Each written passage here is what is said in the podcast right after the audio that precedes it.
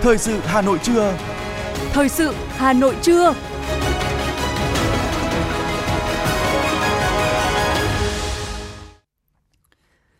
Kính chào quý vị và các bạn. Bây giờ là chương trình thời sự của Đài Phát thanh Truyền hình Hà Nội. Chương trình trưa nay thứ tư ngày 25 tháng 10 có những nội dung chính sau đây. Quốc hội thông qua dự thảo nghị quyết xác nhận kết quả việc lấy phiếu tín nhiệm. Khai mạc Đại hội Hội Sinh viên thành phố Hà Nội lần thứ 8. Lễ ra mắt sản phẩm du lịch đêm Hà Nội, không gian trải nghiệm nghệ thuật chiếu sáng, đêm Hà Nội, điểm chạm của những cảm xúc sẽ lùi thời gian ra mắt sang cuối tháng 11. Sáng nay, trận động đất có độ lớn 4.0 đã xảy ra tại huyện Quảng Trạch, tỉnh Quảng Bình. Phần tin thế giới có những sự kiện nổi bật. Hội đồng Bảo an Liên Hợp Quốc tiến hành phiên thảo luận mở về xung đột Hamas-Israel. Cơ quan năng lượng quốc tế dự báo nhiệt độ toàn cầu sẽ tăng 2,4 độ C trong thế kỷ này. Sau đây là nội dung chi tiết. Thưa quý vị, sáng nay tiếp tục chương trình làm việc kỳ họp thứ 6, Quốc hội tiếp tục quy trình bỏ phiếu tín nhiệm với 44 trên 49 chức danh do Quốc hội bầu và phê chuẩn. Danh sách những người được lấy phiếu tín nhiệm tại kỳ họp thứ 6 Quốc hội khóa 15 đã được các đại biểu Quốc hội nhất trí thông qua vào chiều ngày hôm qua với tỷ lệ 95,34%. Ủy ban Thường vụ Quốc hội báo cáo Quốc hội kết quả thảo luận tại đoàn về các vấn đề liên quan đến việc lấy phiếu tín nhiệm. Quốc hội thành lập ban kiểm phiếu và tiến hành lấy phiếu tín nhiệm bằng hình thức bỏ phiếu kín. Việc lấy phiếu tín nhiệm là nhằm nâng cao hiệu lực, hiệu quả hoạt động giám sát của Quốc hội, nâng cao chất lượng, hiệu quả hoạt động của bộ máy nhà nước, giúp cho các chức danh được Quốc hội bầu và phê chuẩn thấy được mức độ tín nhiệm của mình để tiếp tục phấn đấu, rèn luyện, nâng cao chất lượng hiệu quả công tác. Đồng thời, đây cũng là cơ sở để các cơ quan có thẩm quyền xem xét, quy hoạch, đào tạo bồi dưỡng, bố trí và sử dụng cán bộ. Kết quả lấy phiếu tín nhiệm sẽ được công bố vào chiều ngày hôm nay. Thưa quý vị và các bạn, thảo luận về dự thảo luật căn cước công dân sửa đổi sáng nay, các đại biểu cho rằng việc chỉnh lý tên luật và ban hành luật căn cước là việc thể chế hóa chủ trương của Đảng về đẩy mạnh ứng dụng công nghệ thông tin, xây dựng chính phủ điện tử. Tại phiên thảo luận, quy định về thu nhập tích hợp thông tin của công dân trong cơ sở dữ liệu quốc gia là nội dung được các đại biểu quan tâm. Một số đại biểu cho rằng việc tích hợp các loại giấy tờ vào căn cước công dân là rất cần thiết, nhưng cần cân nhắc vì các cơ sở dữ liệu chuyên ngành là rất rộng. Đại biểu Phạm Thị Kiều, đoàn đại biểu Quốc hội tỉnh Đắk Nông cho rằng Cơ quan soạn thảo cần nghiên cứu lại vì ảnh hưởng rất lớn đến đời tư cá nhân và hậu quả tiêu cực khác nếu thông tin cá nhân này công khai, đồng thời nội dung này cũng không thống nhất với quy định tại điểm B khoảng 1 điều 37 luật cư trú năm 2020. Nhóm máu khi công dân yêu cầu cập nhật và xuất trình kết luận về xét nghiệm xác định nhóm máu của người đó. Theo đó, pháp luật về cư trú không bắt buộc công dân phải cập nhật nhóm máu lên hệ thống cơ sở dữ liệu quốc gia về dân cư. Còn đại biểu Lưu Bá Mạc, đoàn đại biểu Quốc hội tỉnh Lạng Sơn đề nghị cân nhắc việc thu thập thông tin sinh chắc học về màu mắt. Hơn nữa thì tại cái trang 15 báo cáo số 1931 của Bộ Công an tại kỳ họp thứ 5 về việc đánh giá tác động chính sách thì có đề cập đến việc thu thập thông tin sinh chắc học về mống mắt,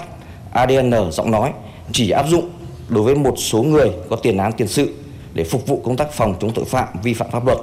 và báo cáo này cũng ờ, đề cập đến là cái quy định này cũng tương đồng đối với ờ, một số ờ, nước trên thế giới như là Trung Quốc, Mỹ, Anh, Pháp, Singapore, Hàn Quốc, vân vân. À, vì vậy, cái việc thu thập thông tin sinh chắc học về mống mắt có thể quy định tương tự như đối với việc thu thập thông tin sinh chắc học về ADN và giọng nói để đảm bảo tính khả thi và phù hợp với điều kiện triển khai trong thực tiễn. Góp ý về quy định cấp giấy chứng nhận căn cước cho người gốc Việt Nam chưa xác định được quốc tịch –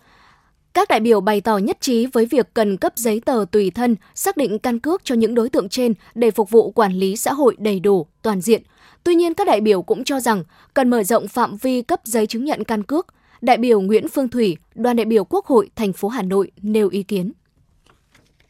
Tôi đề nghị xem xét mở rộng phạm vi cấp giấy chứng nhận căn cước cho tất cả những người không quốc tịch đang cư trú trên lãnh thổ Việt Nam nhằm có cơ chế quản lý một cách có hiệu quả đối với nhóm đối tượng này và tạo điều kiện để họ có thể tham gia các giao dịch dân sự, các dịch vụ công, nhất là các dịch vụ thiết yếu, bảo đảm cho cuộc sống.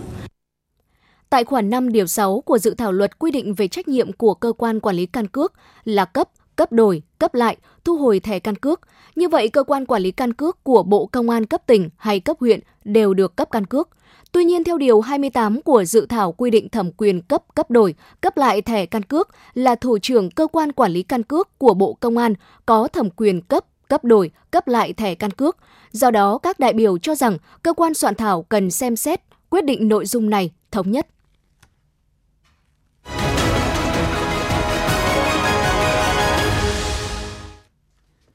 Những sự kiện nổi bật diễn ra trên địa bàn thành phố sẽ tiếp nối chương trình.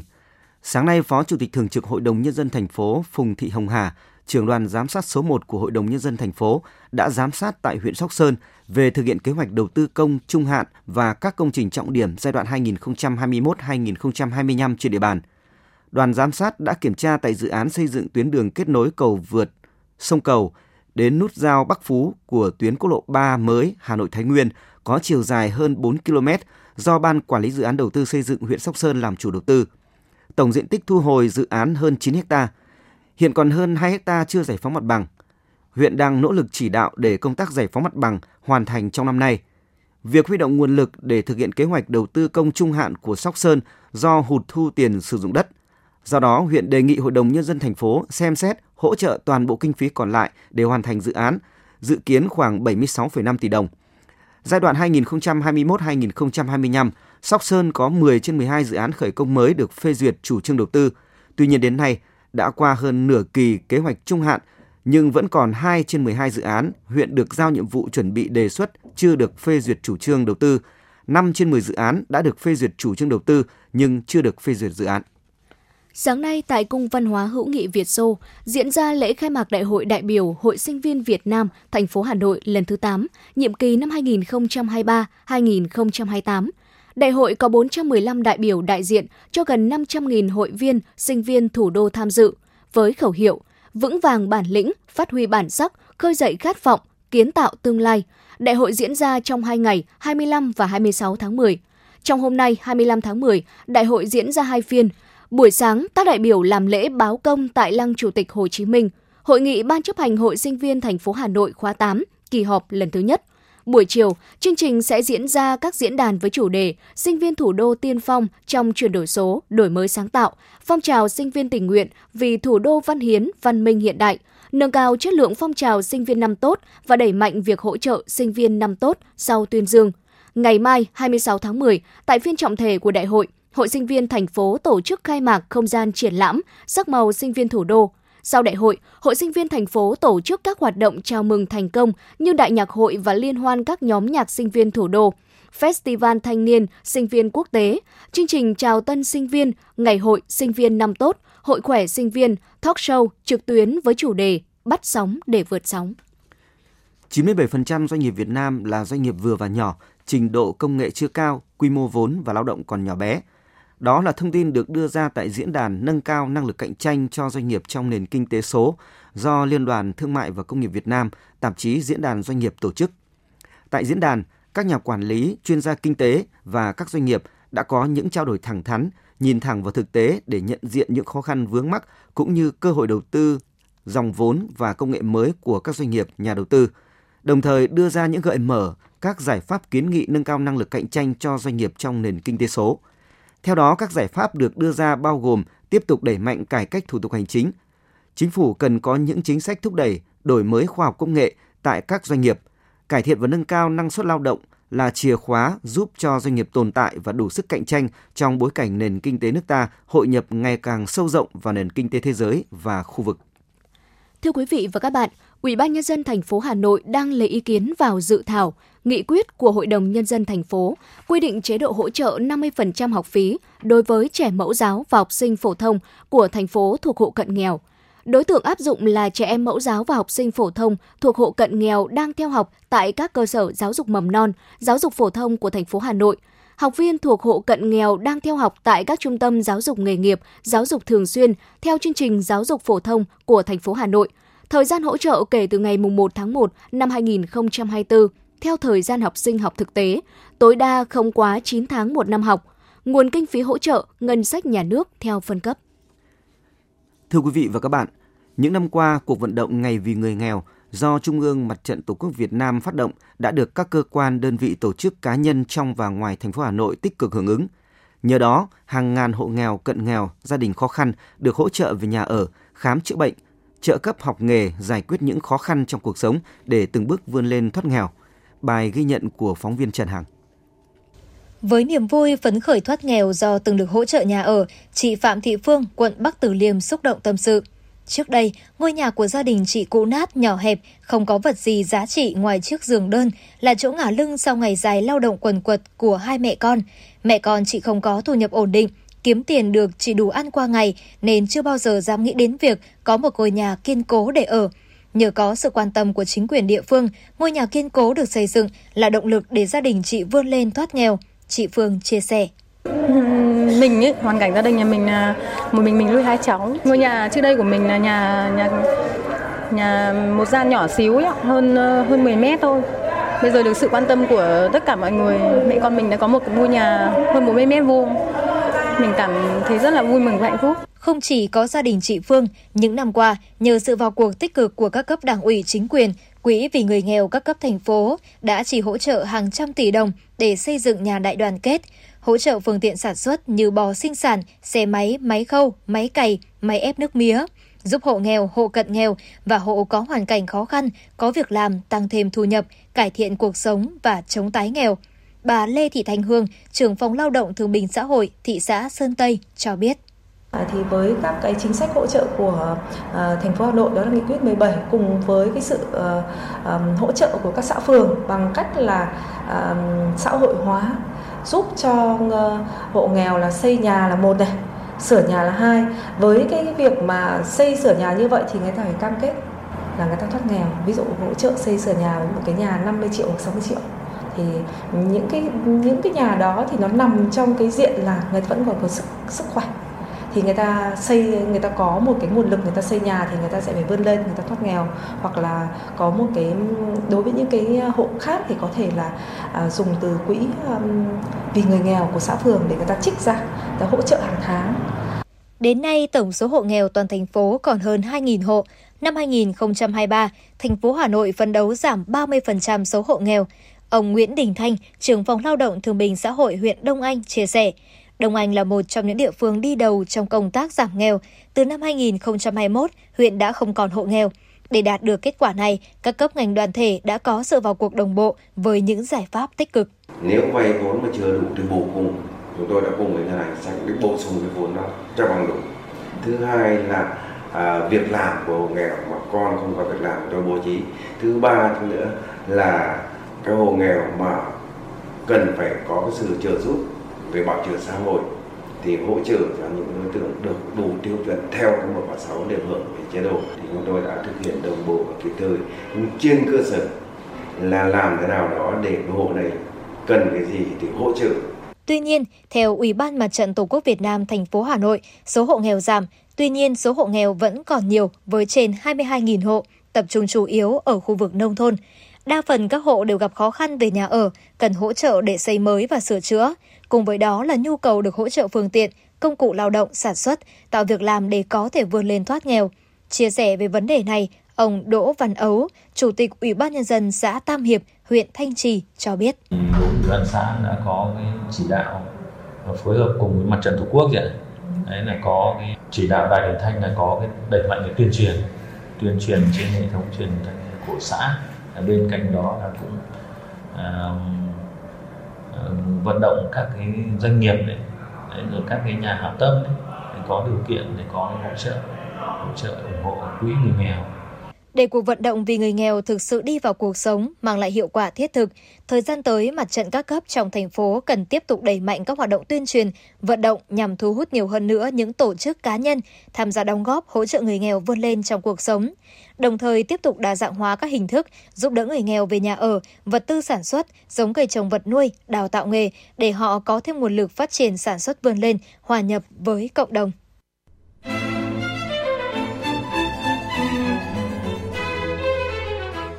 Như một cuộc hạnh ngộ của lịch sử vào mùa thu, trải qua một thiên niên kỷ, Thăng Long Đông Đô Hà Nội luôn gắn liền với những mùa thu hào hùng và rực rỡ.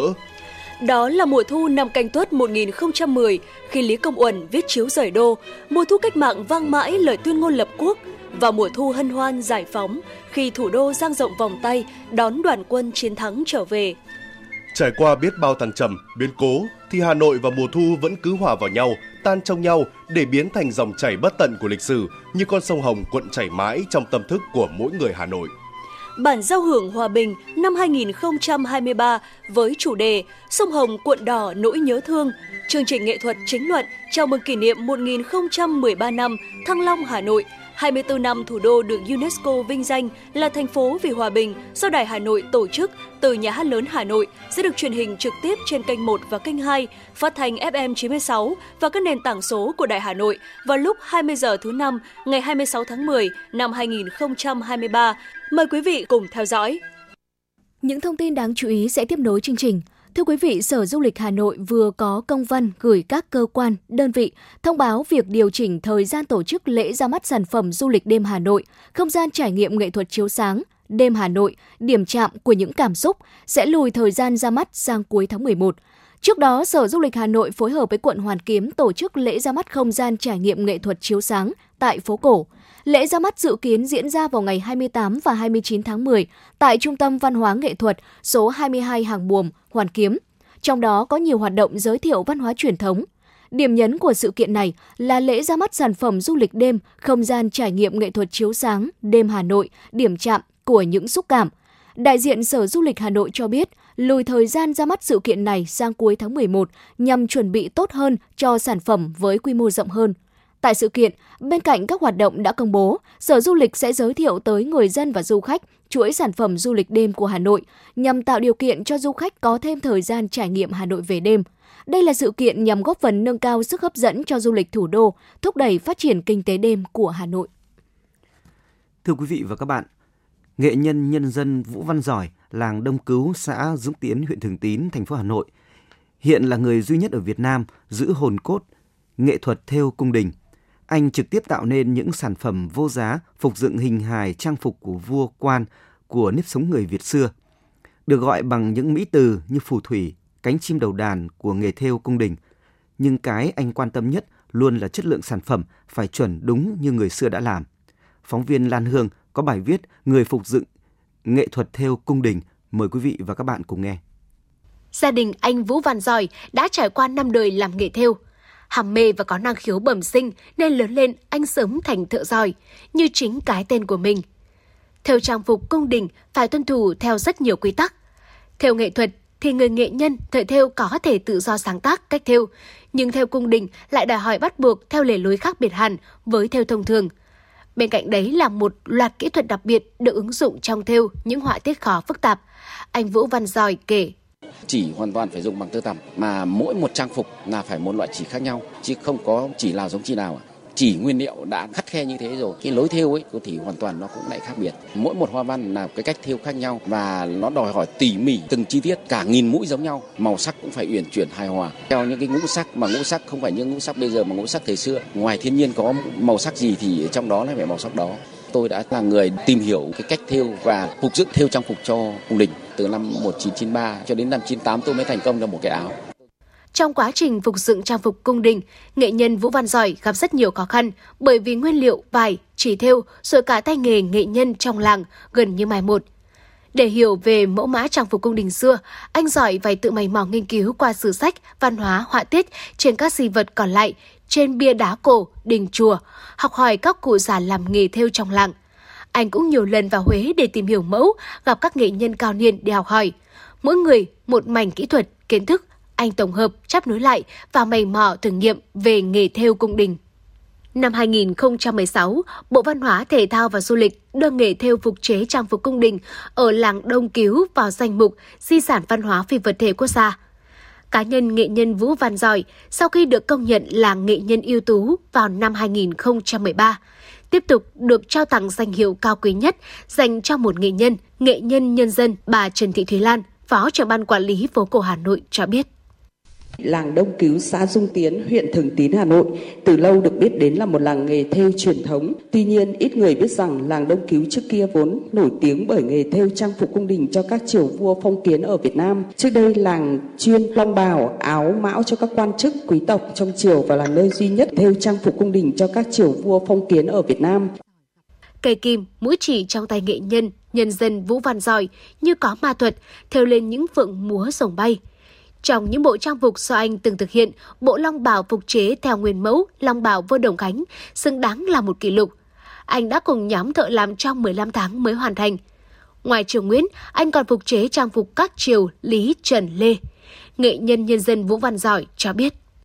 Cái làng Đông Cứu thật sự là cũng duy nhất làng tôi theo được, phục dựng lại được. Hiện tại đến ờ, giờ phút này thì tôi cũng đã đi khắp cả nước làm những các chương sự kiện gọi là sản phẩm, nhưng nó là tác phẩm của tôi thì nó rất là nhiều. Năm 2018 thì tôi đã làm thành công cái áo mãng bào hoàng tử còn áo long bào của vua Đồng Khánh, áo ông vua Khải Định, tất cả những cái áo của vua chúa đều những cái tiêu biểu. Cái áo xa quý phi của tôi là đạt giải nhì toàn quốc 2007, Bộ Nông nghiệp Phát triển nông thôn của toàn quốc. Tới nay, nghệ nhân nhân dân Vũ Văn Giỏi đã làm được hàng chục bộ áo từ áo vua, từ áo hoàng hậu, thái tử công chúa. Mỗi bộ trang phục cung đình là một tác phẩm nghệ thuật độc đáo, chi phí làm ra cũng tốn kém tới hàng tỷ Việt Nam đồng cho mỗi bộ. Thành công của nghệ nhân Vũ Văn Giỏi là niềm tự hào, là động lực để các thế hệ của làng Đông Cứu tiếp tục gìn giữ những lối theo cổ và tiếp tục phát huy những giá trị truyền thống đặc sắc của cha ông. Thời gian chẳng khi nào dừng lại, người nghệ nhân cũng ngày càng nhiều tuổi, nhưng với đam mê cháy bỏng, niềm tự hào của làng nghề, người nghệ nhân tiếp tục phát huy để theo nên những nét tài hoa.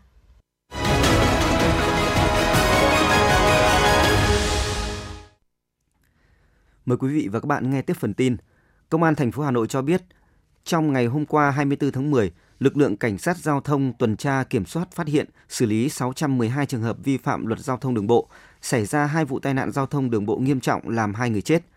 Lực lượng 141 phát hiện xử lý 70 trường hợp vi phạm trật tự an toàn giao thông, trong đó 26 trường hợp vi phạm nồng độ cồn. Phát hiện bắt giữ và bàn giao hai vụ, hai đối tượng có dấu hiệu vi phạm pháp luật cho đơn vị chức năng giải quyết theo thẩm quyền – lực lượng cảnh sát giao thông tuần tra kiểm soát phát hiện xử lý 612 trường hợp vi phạm luật giao thông đường bộ, tạm giữ 110 phương tiện, 189 bộ giấy tờ, tước 79 giấy phép lái xe, xử lý 12 trường hợp vi phạm luật giao thông đường thủy. Cũng theo thông tin từ công an thành phố, trong ngày xảy ra hai vụ tai nạn giao thông đường bộ nghiêm trọng làm hai người chết.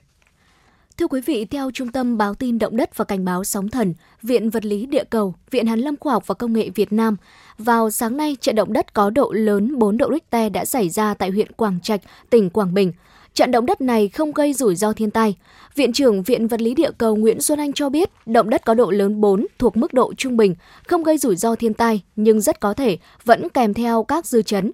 Các kết cấu xây dựng yếu có thể bị ảnh hưởng bởi động đất ở mức độ này. Viện Vật lý Địa cầu tiếp tục theo dõi thêm động đất tại khu vực này, thông báo về hoạt động động đất đến chính quyền và người dân để chủ động ứng phó.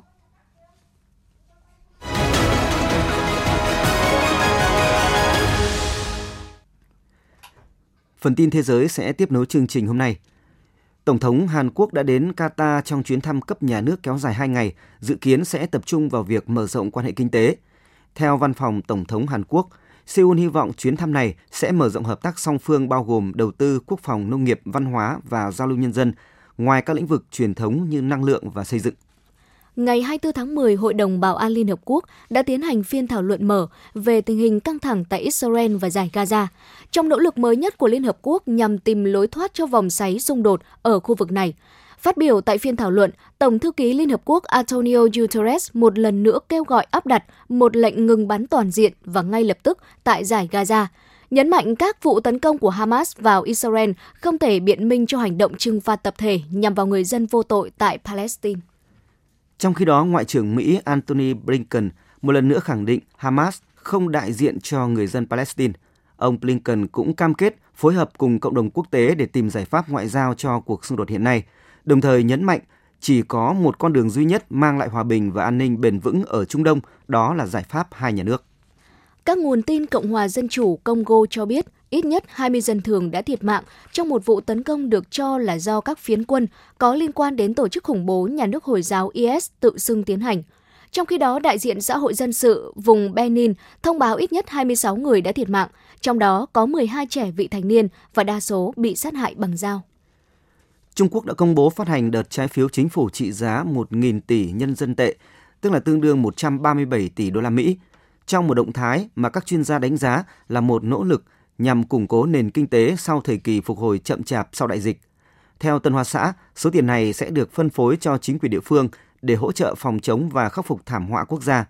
Chính phủ Trung Quốc sẽ phát hành đợt trái phiếu này vào quý 4 năm nay. Nhu cầu dầu khí đốt tự nhiên và than đá sẽ đạt đỉnh trong thập kỷ này theo kịch bản dựa trên những chính sách hiện hành của các chính phủ. Tuy nhiên, trong báo cáo triển vọng năng lượng thế giới hàng năm được công bố, Cơ quan Năng lượng Quốc tế cho biết nhận định trên trái ngược với quan điểm của Tổ chức các nước xuất khẩu dầu mỏ, vốn cho rằng nhu cầu dầu mỏ sẽ tăng chậm sau năm 2030 và kêu gọi hàng nghìn tỷ đô la Mỹ đầu tư vào lĩnh vực dầu mỏ mới. Báo cáo thường niên của Cơ quan Năng lượng Quốc tế nêu rõ, hiện nay nhu cầu về nhiên liệu hóa thạch đang quá cao nên khó đạt được mục tiêu của Hiệp định Paris về biến đổi khí hậu là giới hạn mức tăng nhiệt độ trung bình toàn cầu ở 1,5 độ C. Cơ quan Năng lượng Quốc tế cảnh báo nếu không có những thay đổi thực chất về chính sách trên toàn thế giới, nhiệt độ trung bình toàn cầu có thể tăng khoảng 2,4 độ C trong thế kỷ này.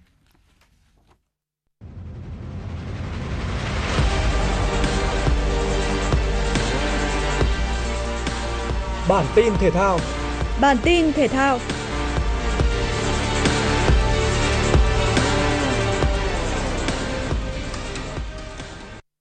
Để chuẩn bị cho vòng loại thứ hai Olympic Paris 2024, đội tuyển nữ Việt Nam đã lên đường sang Tashkent, Uzbekistan, nơi sẽ diễn ra các trận đấu thuộc bảng C. Sau hành trình 16 tiếng, thầy trò huấn luyện viên Mai Đức Trung đã tới nơi ở được ban tổ chức nước chủ nhà sắp xếp. Sau khi ổn định, đội tuyển nữ Việt Nam đã bước vào buổi tập đầu tiên huấn luyện viên Mai Đức Trung và các cộng sự sắp xếp cho các học trò vận động nhẹ tại khách sạn nhằm lấy lại trạng thái sau hành trình dài di chuyển và thích nghi với thời tiết tại Tashkent. Tiền đạo Huỳnh Như cũng đã hoàn tất hành trình từ Bồ Đào Nha tới Uzbekistan để hội quân cùng đội tuyển nữ Việt Nam. Trận đấu đầu tiên của đội tuyển nữ Việt Nam sẽ diễn ra vào lúc 19 giờ ngày 26 tháng 10 trước đối thủ là đội chủ nhà Uzbekistan. Hà Nội FC bước vào trận đấu thứ ba tại Cúp C1 châu Á 2023-2024 bằng chuyến làm khách trên sân của Wuhan Three Towns Trung Quốc. Phút thứ tư, đại diện của Việt Nam bất ngờ nhận trái đắng khi Tower có pha bóng cao chân nguy hiểm và phải nhận thẻ đỏ trực tiếp. Chơi thiếu người từ quá sớm, Hà Nội FC buộc phải chơi phòng ngự. Trước sức ép lớn từ đội chủ nhà, thủ thành Quang Văn Chuẩn đã vất vả cứu thua cho đội khách. Đến phút 45, sau nhiều nỗ lực tấn công, Wuhan Retail cũng có được bàn mở tỷ số do công của Wei Shihao. Sang hiệp 2, thế trận không có nhiều thay đổi. Wuhan Retail vẫn là những người kiểm soát hoàn toàn thế trận trên sân. Phút 64, tiền đạo Mark Cao đánh đầu nhân đôi cách biệt cho Wuhan Retail. Phút 87, Hải Long chọc khe thông minh cho Tuấn Hải rút ngắn tỷ số xuống còn 1-2 cho Hà Nội FC. Ở những phút bù giờ cuối cùng, đại diện của Việt Nam phải nhận thêm một tấm thẻ đỏ nữa. Trung cuộc Hà Nội FC thua 1-2 trước Wuhan Three Towns. Trong ngày thi đấu chính thức thứ hai tại Đội hội thể thao người khuyết tật châu Á 2023 diễn ra tại Hàng Châu, Trung Quốc, các vận động viên đã thi đấu nỗ lực mang về thêm một huy chương bạc và một huy chương đồng cho đoàn thể thao người khuyết tật Việt Nam. Ở môn cử tạ, chung kết hạng cân 50 kg nữ, vận động viên Đặng Thị Linh Phượng xếp thứ hai sau Wei Yi Trung Quốc giành huy chương bạc. Ở lần cử đầu tiên, Linh Phượng nâng thành công mức tạ 98 kg. Trong lần cử thứ hai, nữ vận động viên Việt Nam tiếp tục nâng thành công mức tạ 110 kg. Phượng đã nâng mức tạ lên 106 kg ở lần cử thứ ba nhưng thất bại. Thành tích của Linh Phượng trở nên ý nghĩa khi đây cũng là tấm huy chương bạc đầu tiên của đoàn thể thao người khuyết tật Việt Nam tại Asian Paragame 4. Cũng tại hạng cân nói trên, vận động viên chủ nhà Wei Yi giành huy chương vàng với thành tích 110 kg. Thành tích này cũng giúp Wei Yi lập kỷ lục mới tại Asian Para Games. Còn huy chương đồng thuộc về vận động viên Thái Lan Kamopan với thành tích 96 kg. Dự báo thời tiết, Trung tâm Dự báo Khí tượng Thủy văn Quốc gia thông tin khoảng ngày 27 đến 28 tháng 10, một đợt không khí lạnh mới có thể tràn xuống nước ta, gây mưa rông diện rộng cho miền Bắc và Bắc Trung Bộ. Cục bộ có mưa vừa đến mưa to, trời chuyển rét ở vùng núi, chuyển lạnh ở Trung Du đồng bằng. Dự báo do ảnh hưởng của không khí lạnh trong các ngày 27 và 28 tháng 10, miền Bắc có mưa rào và rông rải rác, cục bộ có mưa vừa, mưa to. Từ đêm ngày 28 tháng 10, miền Bắc chuyển lạnh về đêm và sáng, vùng núi có nơi trời rét, nhiệt độ giảm từ 3 đến 4 độ C so với những ngày trước đó. Trước khi đón không khí lạnh, trong ngày hôm nay, miền Bắc duy trì thời tiết ít mưa, ngày nắng gián đoạn. Thời tiết thủ đô Hà Nội có mây, ngày nắng gián đoạn, đêm có mưa vài nơi, gió đông bắc đến đông cấp 2, cấp 3, nhiệt độ từ 23 đến 31 độ C. Quý vị và các bạn vừa nghe xong chương trình thời sự của Đài Phát thanh Truyền hình Hà Nội. Chỉ đạo nội dung Nguyễn Kim Khiêm, chỉ đạo sản xuất Nguyễn Tiến Dũng, chịu trách nhiệm tổ chức sản xuất Trà My. Chương trình do các phát thanh viên Vương Chuyên Thu Thảo cùng kỹ thuật viên Quang Ngọc thực hiện. Xin chào và hẹn gặp lại trong chương trình thời sự 19 giờ tối nay.